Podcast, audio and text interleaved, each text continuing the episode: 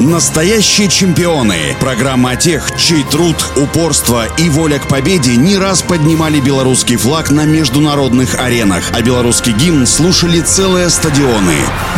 Всем доброго дня, у микрофона Василий Данилов. Олег Караваев родился 20 мая 1936 года в городе Минске. В детстве увлекался разными видами спорта – футболом, хоккеем, боксом, плаванием. Однако главным видом спорта для юноши оказалась борьба. Впервые в зал Олега Караваева привел в Москве его брат Игорь, который на тот момент уже был чемпионом Советского Союза. Тренер Андрей Челидзе рассмотрел в юноше спортивный потенциал и по возвращении из Москвы в Минск Олег начал искать секции классической борьбы. 16-летним юношей начал заниматься Иосиф Иванович Оборский. Уже через три года упорных тренировок в 1955-м Караваев завоевал бронзу на всесоюзных соревнованиях, а уже в следующем сезоне занял первое место, победив в решающей схватке гораздо более опытного олимпийского чемпиона Константина Вырупаева. В 1958 году белоруса Олега Караваева впервые включили в состав сборной Советского Союза для выступления на международном первенстве. И спортсмен смог не просто оправдать доверие тренеров, а стать чемпионом мира. Впереди был главный старт четырехлетия – 17-е летние Олимпийские игры в Риме в 1960 году.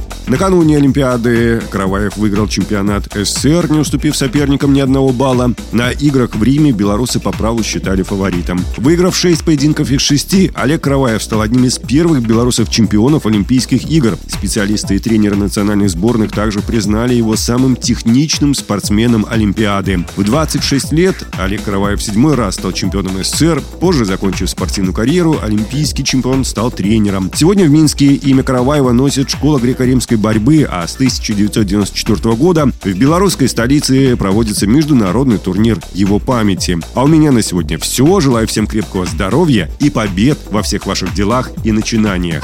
Настоящие чемпионы. Программа о тех, чей труд, упорство и воля к победе не раз поднимали белорусский флаг на международных аренах, а белорусский гимн слушали целые стадионы.